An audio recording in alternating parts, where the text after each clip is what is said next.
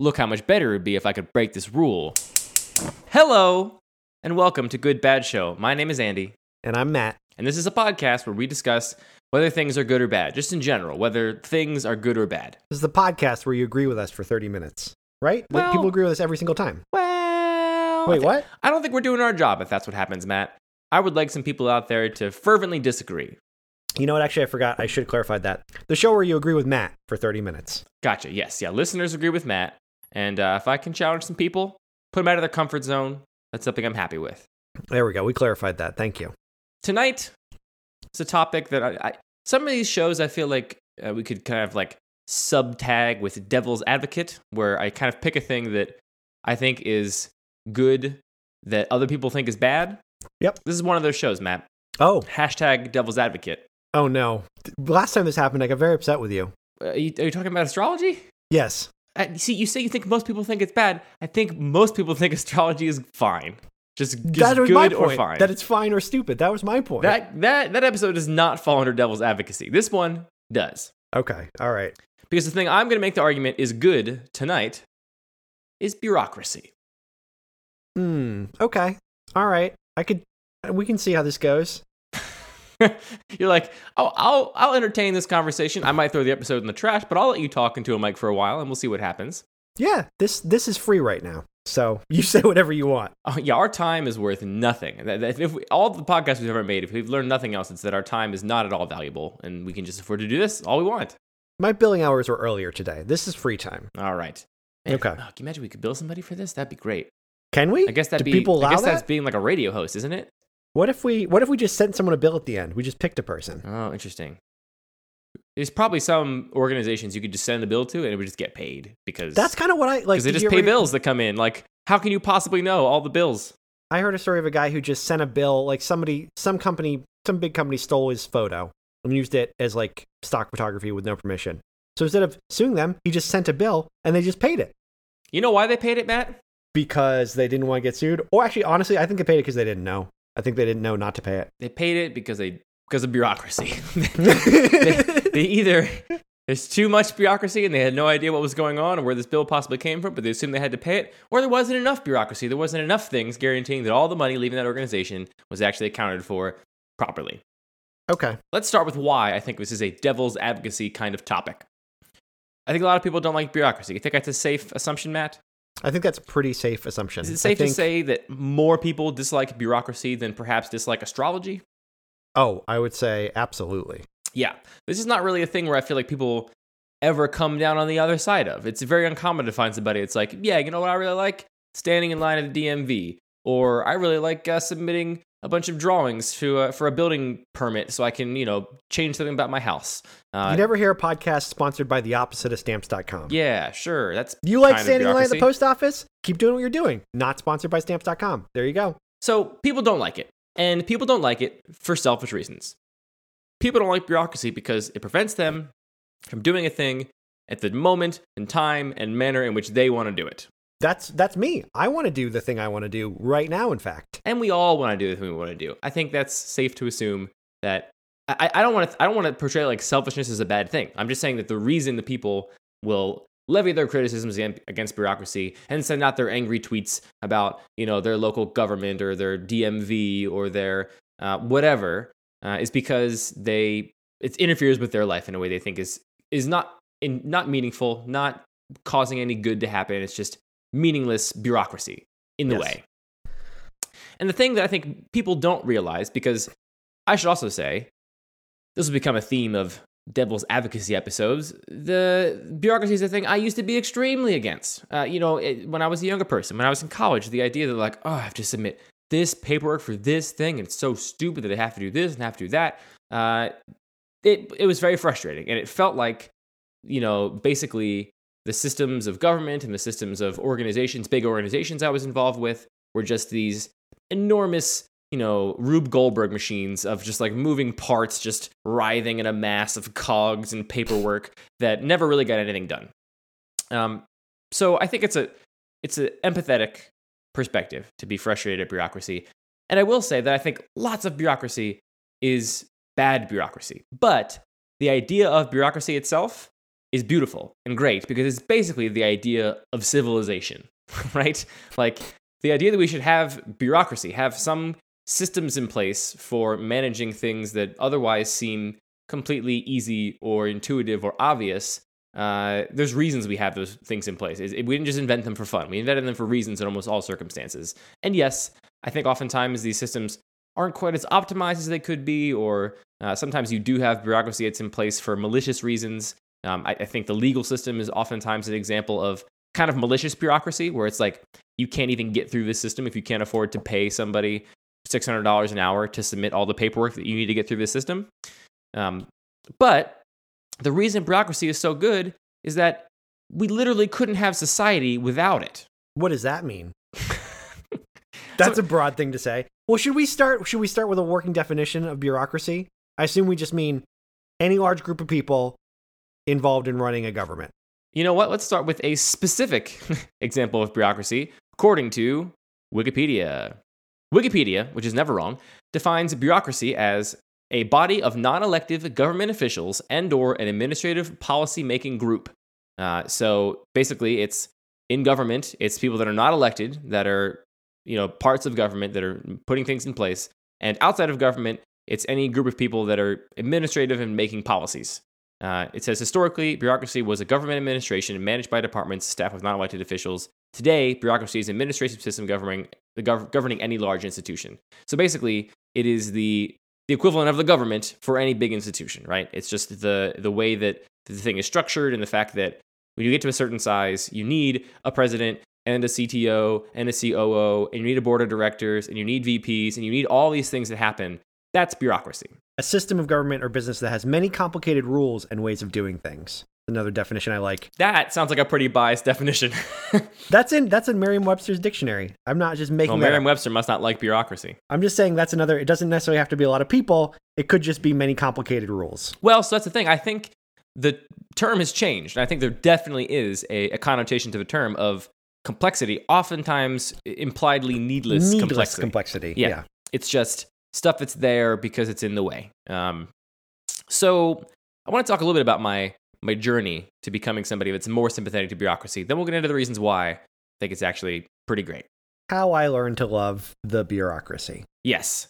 So when I was a a uh, responsibility-free young person uh, roaming through the world, living living my my, my journey and, do, and doing whatever I wanted. When my... you were when you were a feral child and you didn't understand the ways of the world, I was raised by wolves, and the wolves had a tight bureaucratic structure of head wolf and uh, pack leader, and I didn't understand that. No, um, when I was free of responsibility and just basically, uh, you know, uh, being tossed about by the machine, by the bureaucracy of society and of, you know, a higher education institution and of companies which I worked for, uh, I resented bureaucracy. It seemed only bad because my perspective was just looking up at this thing that I couldn't conceive of the reasons why these things were in place. I couldn't see the benefit. I looked around at all the other people, which I could see as part of the system, and saw nobody apparently benefiting from this. So part of me believed it was just outdated, esoteric, something that had sort of run its run its useful life and now was just uh, you know a vestige of a previous era. Then I graduated from college, and as some people listening to the show might might know, I decided to start my own company with some friends, and we said we're going to be the kind of company that doesn't have bureaucracy. We hate bureaucracy we're young dudes. Bureaucracy is so bad. We want to just do our own thing and be free. Uh, this is something I think is extremely prevalent in technology. You see companies all the time talking about how you know Zappos is a woman that's notoriously has you know apparently no bureaucracy. Everything is just totally flat, and everybody can you know do whatever they want, and it just happens to work. And uh, oftentimes in technology companies, you see this idea of uh, you know, very abnormal leadership structures or lack of leadership structures at all. It's a thing that people often believe they don't need because they've lived in the perspective that I had in my life uh, growing up, which was this all seems bad for both the people in the system and above the system. It just is a needless machine. So we said we're going to be one of these companies that doesn't have all this needless complexity. We're going to be above that. And to some degrees, it works, right? When there's a very, very, very small company, just the people that started it, there really wasn't any need for complexity. There really wasn't any need for any bureaucracy. Uh, we just kind of dirtled along and did our thing and whatever. Easy enough. Then we started to hire some people. And when you start to hire people, you immediately realize that a lot of the things that you just took for granted before because it was just everybody that was kind of on equal standing, started the company together, had the same understanding of how the system worked, and we all just were kind of in quiet agreement about things. You start to realize very quickly uh, that you can't just be in quiet agreement anymore because there's this other entity now or entities that are not part of that club. They are not going to have that same silent assumption. They might have completely different ideas. They might not even know what the sort of stakes are in a system like that. So you start to actually begin to formalize some things. Um, I'm going to give a few basic examples, and I will leave it to our audience to use their brains to extrapolate. Um, one example uh, the idea that you should have a fixed number of days off per year, and you get those days and you take them off, and you know that's the thing. Uh, when we first started the company, we were like, "What? No, we're not going to do that. That's just oppressive. That implies we like control these people, and we we only give them freedom for you know 20 days a year, and they just have to do whatever they want. And the rest of the days we own them, we do whatever we want with them. And so we're very kind of keen on this idea of just take off whenever you need to take off, like take some vacation, take time for yourself, and you know we all kind of will implicitly understand when you're taking too much time off. You know you shouldn't take a month off. We don't have to talk about it. We just you're going to know that's the case, which is this utopian idea that bureaucracy is not necessary. And the reality of that which you can find simply by reading, or you can find by trying it yourself, starting a company, hiring some people. I, can, and saying, I know the end of this story. I can guess. Yeah, it doesn't take a lot of really thinking. And you know, honestly, we, we thought about this pretty hard before we we never actually made this mistake. I'm, I'm happy to say, but uh, it's easy to see how how one might might do it. Uh, the thing that happens in companies where you have that policy, and I've known people that have run companies with this policy, is that a good employee never feels like they are allowed to take a day off, right? You've basically told them take as much time off as you want and or need, but now there's this weird unwritten rule for like, all right, well, what is need? Do I need to go on vacation? Uh, I don't mm-hmm. know if I need to, and you know, if I'm if I'm if someone else in the office is only taking 10 days off a year, am I a worse employee if I take more time than that off? Like, how does this whole thing work? So you say, okay, that is a clear example of why we do actually need to have some rule in place. Not because we need to limit the people that are going to be taking vacation all the time and, and just you know don't want to work at all but in most cases you actually need to give the rest of the employees permission and say look the expectation is that you are going to take 20 days off a year. You are going to take a vacation. That's expected of you. Here is permission to do that. This permission comes in the form of a rule and this rule has a number associated with it and thus we have the sort of beginning seeds of bureaucracy but in that situation, I think we can clearly see that it's just good. It's only good to be explicit about exactly how much time you expect people to take off. Let me take this a step further, because right now, this is where we are. We have 20 days off a year. If you work for a company, you just get that, and the expectation is that you take it. Um, we've hired a few more, few more people since we put that policy in place. And now we're starting to realize that we actually have to go a little bit deeper because, you know, we hired somebody uh, in the fall last year. And one of the first questions he asked was, uh, how many vacation days do I have? And I was like, oh, if you check the handbook here in the in the sort of wiki, you see you've got 20 vacation days. And he was like, yeah, but how do I accrue them? And I was like, you don't accrue them. You just that's how many you have. You just can take 20 days off a year. And he was like, well, when does a year start and stop? And I was like, um, you just it's like 20 days a year, so you just you know, I don't know, like no 12 month period where. But then you start to realize, like, actually, we probably need the bureaucracy of days being accrued. Which again, when I was an employee of a company, I was like, this company is being such a jerk. They're making me like earn my days off, like holding this carrot out on a stick in front of me, like keep working, you'll get those little days off you can spend going on your little vacation. And it just seemed like a weird punishment. And now I'm in this place where it's like, yeah, we put these number of days off here for a reason. And the reason was we didn't want people to feel uncomfortable taking time off. So should we basically go a step further and head off the questions of can I take the whole week, my second week of work off? We should probably have those off at the pass because yeah, our expectation is that you're you're not going to do that. Like technically, right now, according to the policy, you can, but we wouldn't expect somebody to do that. We'd expect somebody to you know spend the first bit of time getting to know the company and understanding how work is going to be and kind of figuring out when they can actually take time. Uh, so we're actually considering going a step further down the road of bureaucracy and adding another little section to the company handbook, which is here is the rate at which vacation days are accrued. And we can try and be a little bit nicer about it, right? Maybe you do start with five. Maybe you can actually take the whole second week off if you want. Um, but we start you start to become very sympathetic to why these other things, these other aspects of bureaucracy actually are in place. So you're you're arguing you have a good reason for this new complicated rule you're adding to your system, right? I think the argument you're mainly going to hear is that it's a needless rule. You just gave a pretty good explanation. Are we going down the path of saying there are no needless rules? These all have a reason. If you're upset about it, you just don't understand the reason. I think that is true way more than most people seem to think it is true. I think most of the time someone is mad, they have to do X to do whatever. Uh, the reality of the situation is they just do not understand the complexities behind why that thing is in place.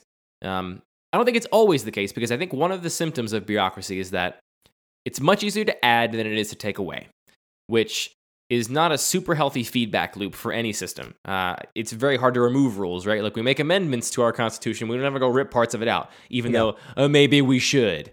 Uh, we just make amendments that maybe change the things or add more things, and I think that's kind of true of a lot of systems, right? Like once something's in place, for all kinds of practical reasons, right? Like if you change a policy and remove something from it, you have to then make some like PR move to tell everybody that's subject to those policies, like, hey, this thing that you thought you knew to be true about this place is now in fact no longer true. Whereas if you add policies, you can kind of selectively tell people, like, oh, it's a new thing. You can use it if you want. You don't have to if you don't want to. Um, I think it's always harder to remove things. So I do think I, am not kind of authoring a, a, carte blanche, all bureaucracy is great and super great uh, kind of argument. But I do think that the idea of it is fundamentally good. And just because there are instances where it's not executed perfectly efficiently doesn't mean that the idea is flawed and, and should be kind of thrown under the bus. So here's the other thing about bureaucracy is that people are oftentimes blind to the to the good that it's doing, uh, which is similar to what I just said, right? That people uh, don't understand the reasons for why things are in place. Mm-hmm. But I also think once things are in place, people are completely blind, especially when it's on a high level, right? Like when we're talking about governments, uh, local or federal, state level, um, people take for granted bureaucracy because it's something that was always there. There were protections that were always in place. These were rules that were always in existence, and they, it's impossible for people to conceive of the world without that bureaucracy. Mm. Um, so, in that way, people can kind of like appreciate the benefits of it and not give credit to the thing that is actually responsible for a lot of those good things about a place, be it an organization or a, or a state or a city or whatever. I think there's the other part of it where uh, maybe even sometimes the needless rules are good if they're protecting a system that you don't want to change, right? Like there might be a situation where this system seems really, really good. We don't want it to change. So the needless rules are complicating you or stopping you from changing anything about it, right? Oh, I see what you mean. Like in that case, roadblocks, the... intentional roadblocks, so that you don't change this thing that is, you know, the belief is that it is good.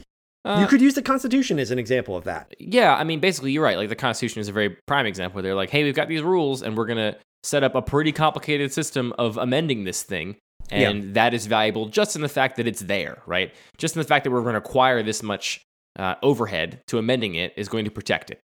Right if it takes if it's hard to change, well then it's not going to happen that often, and so it's going to be it's going to require a lot of effort, and hopefully you have to really believe in something to want to change it.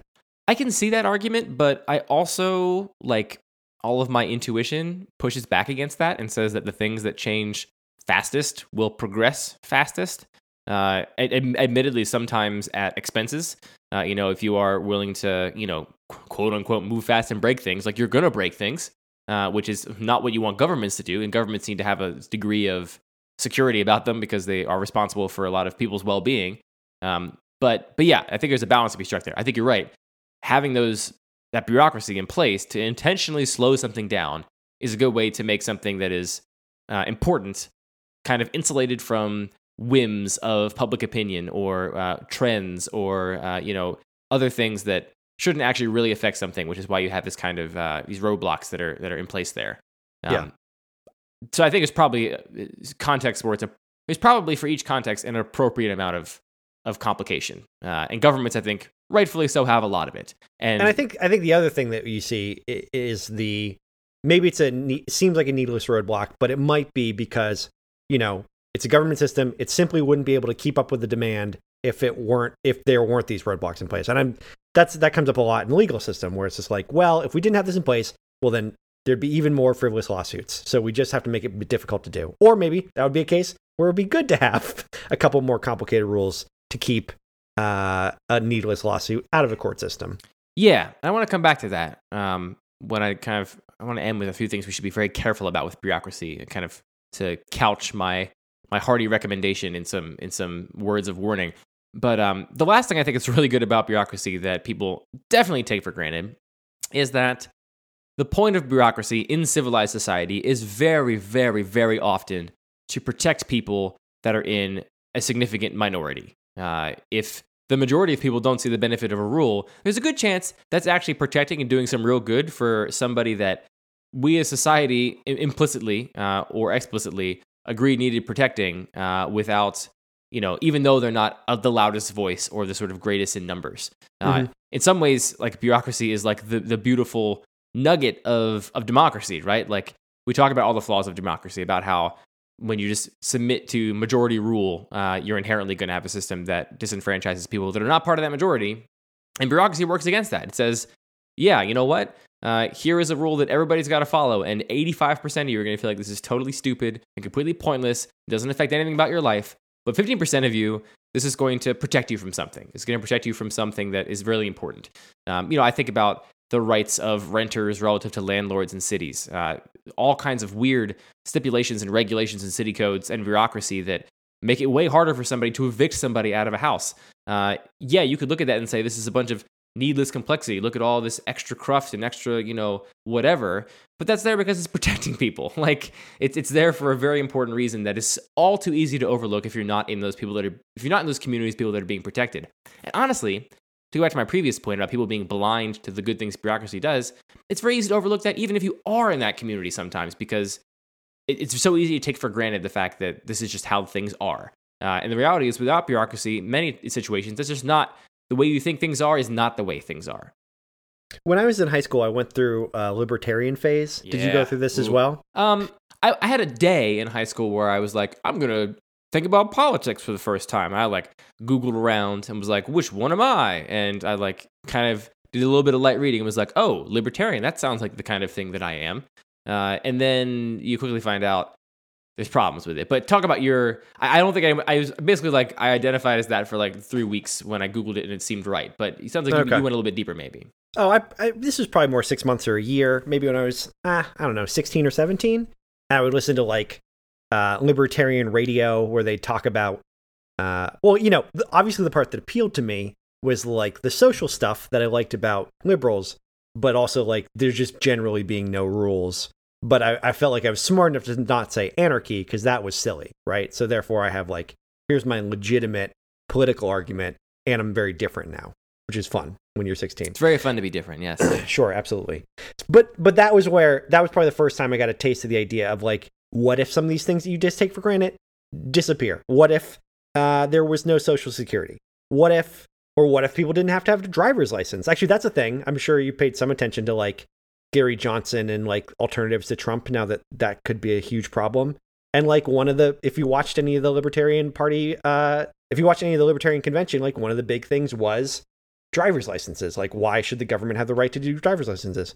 Then one of the other scary things that came up is why should the government have the right to uh, deal in civil rights at all? Why do we need to have any sort of rules about civil rights? Couldn't you just let people be good? um,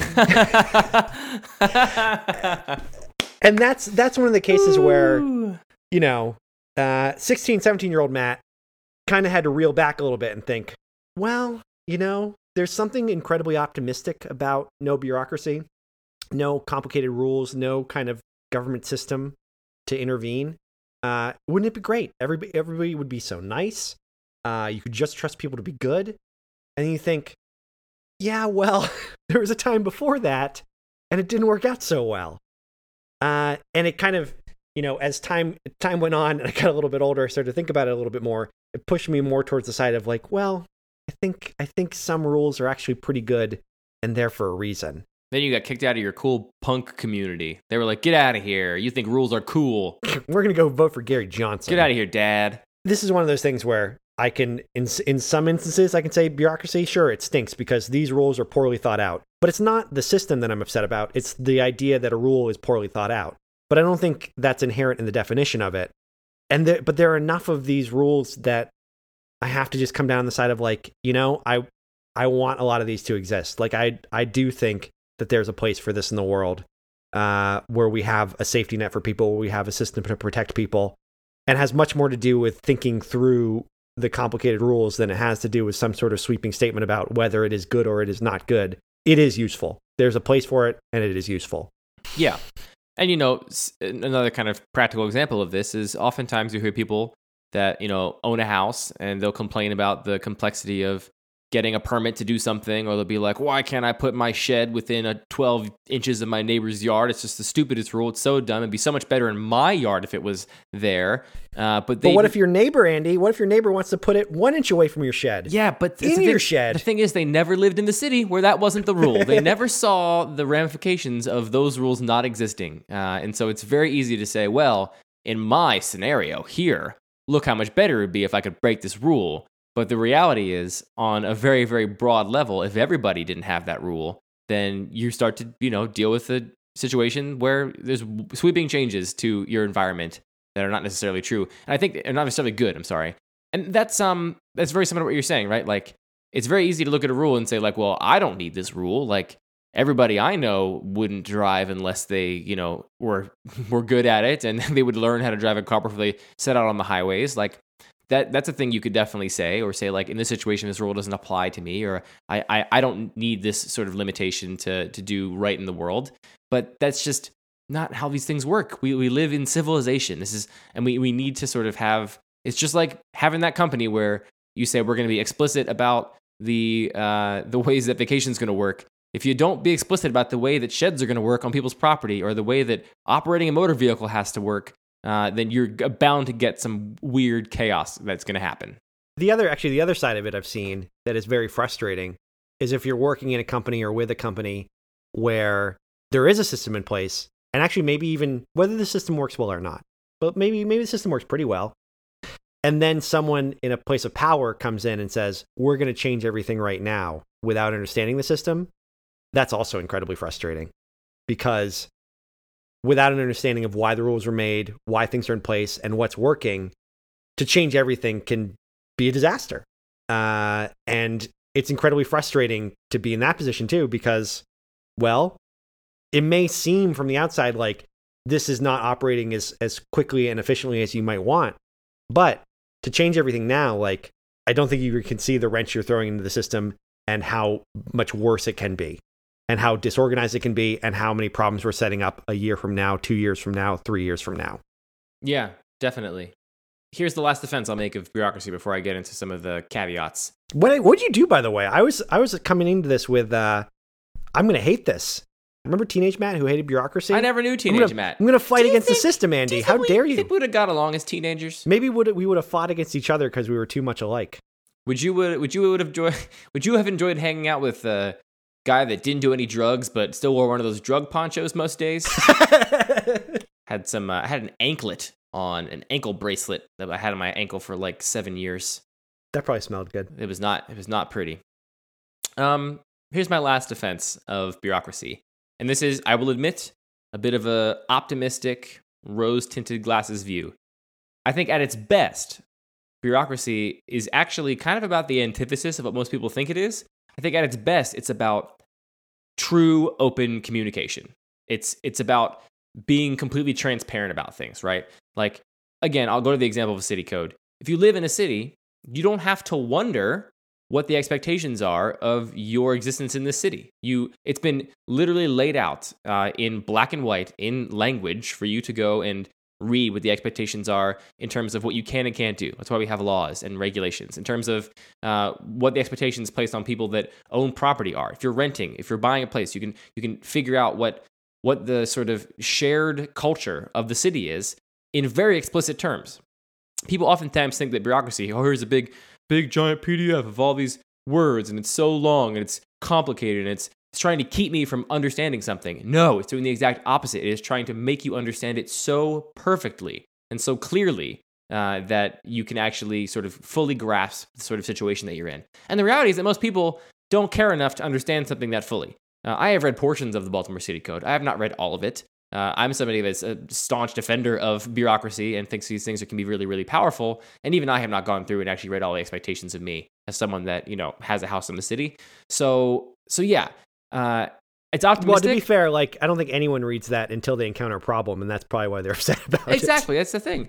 Uh, you don't read it so someone you know says, "By the way, you're in violation of uh, you know 36b3," and then you're like, "Oh, this is the worst document." By the way, sir, you can't do that. But but seriously though, like uh, it's beautiful to me that we make an effort to say, here are the expectations placed upon you in very concrete terms. Like you want to build a shed, you want to build a wall, you want to have a garden, you want to have chickens in your backyard, you want to put a bathroom in on your third floor. Here is how we expect you to do it in a way that is in keeping with the expectations that all of your neighbors have, all the people in this community share. Uh, is something that I think is very meaningful. Uh, and yes, oftentimes it doesn't perform that job because people don't read it in that context, but still valuable. now, where's the part where we warn everybody about how bad it could be? All right, here's the part we warn Because- everybody about how bad it can be. In the same way that like the libertarian stance is one of is is one of uh, optimism. I feel bureaucracy with optimism. I like. Now, there's the malevolent version of bureaucracy that is terrifying. You could read. You could read. Where we've we've all read a Kafka novel, right? Like it can get really scary. you right, could turn Andy? into a big bug. That's not the one I was talking That about. That would be sure. very scary. sure. the great big bug of bureaucracy. Here, here's, here's, here's the problems with it. And this is, I'm saying this, take this with a grain of salt because I think bureaucracy is a beautiful, good thing that is oftentimes abused by evil, bad people. And here are the main ways in which it's abused.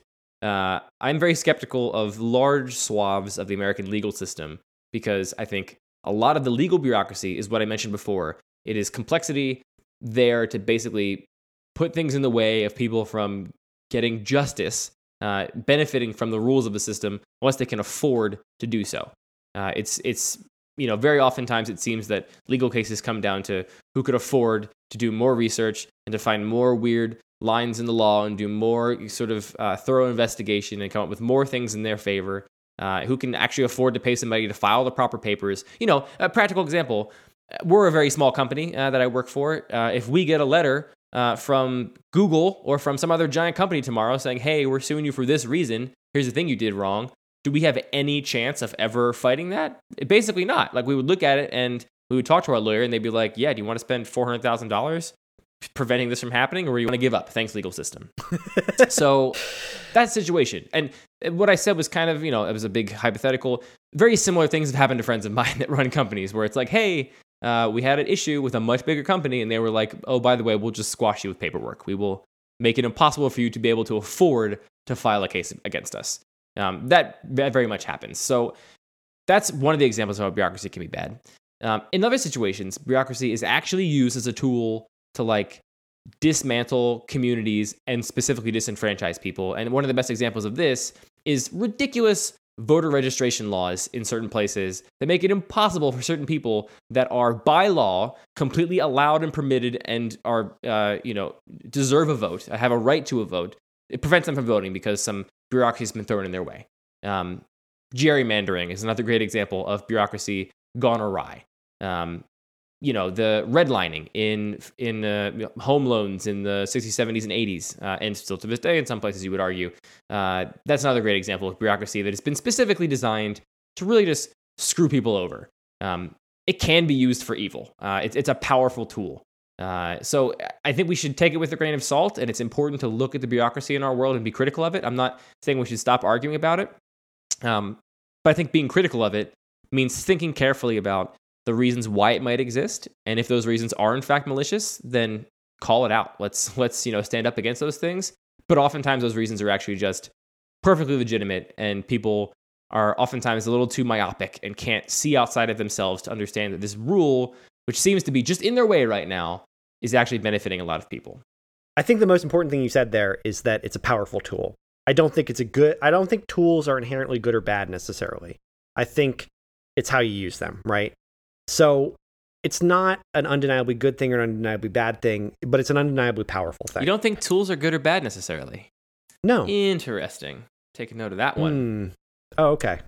This is where I come down on everything. Yeah. What a subjective thing you've said, Andy. Ugh. Bureaucracy is neither good nor bad, but it is a powerful tool that you can use for whatever your purposes well this are. comes down and if they're evil, well then bureaucracy is being used for evil. This comes down to my my perspective of optimism, which is that I think that more is better in almost every case when it comes to humanity. Like if you introduce a powerful thing, it that can be used for good and bad. Some powerful things can't be used for good, like you know nuclear bombs. Like sure, that's just a bad thing. It's very powerful, but where's the good it can ever possibly do?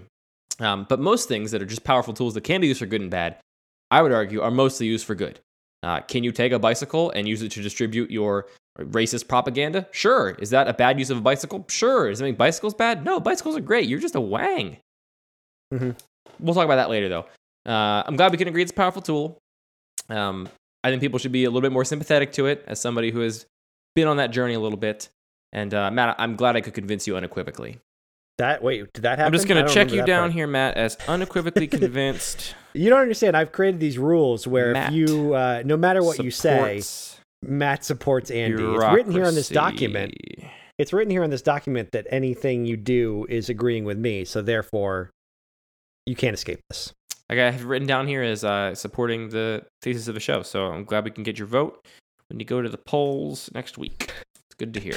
Wait, actually, did you did you even give me a vote, or did you just take it away? Did you create some red tape so I couldn't even vote on this situation? Oh no, you, your your voice is being heard, sir. Let me assure you that your voice is being heard in in the highest halls of power of Good Bad Show. Wait a minute, wait a minute. I see the yes and no check mark, but you put them in very complicated positions. I'm pretty sure I checked none of the above, but it looks like now I checked yes. What happened? Yeah, the, the arrangement is uh, it says the word yes, then there's a checkbox, then it says the word no, then on the next line there's another checkbox.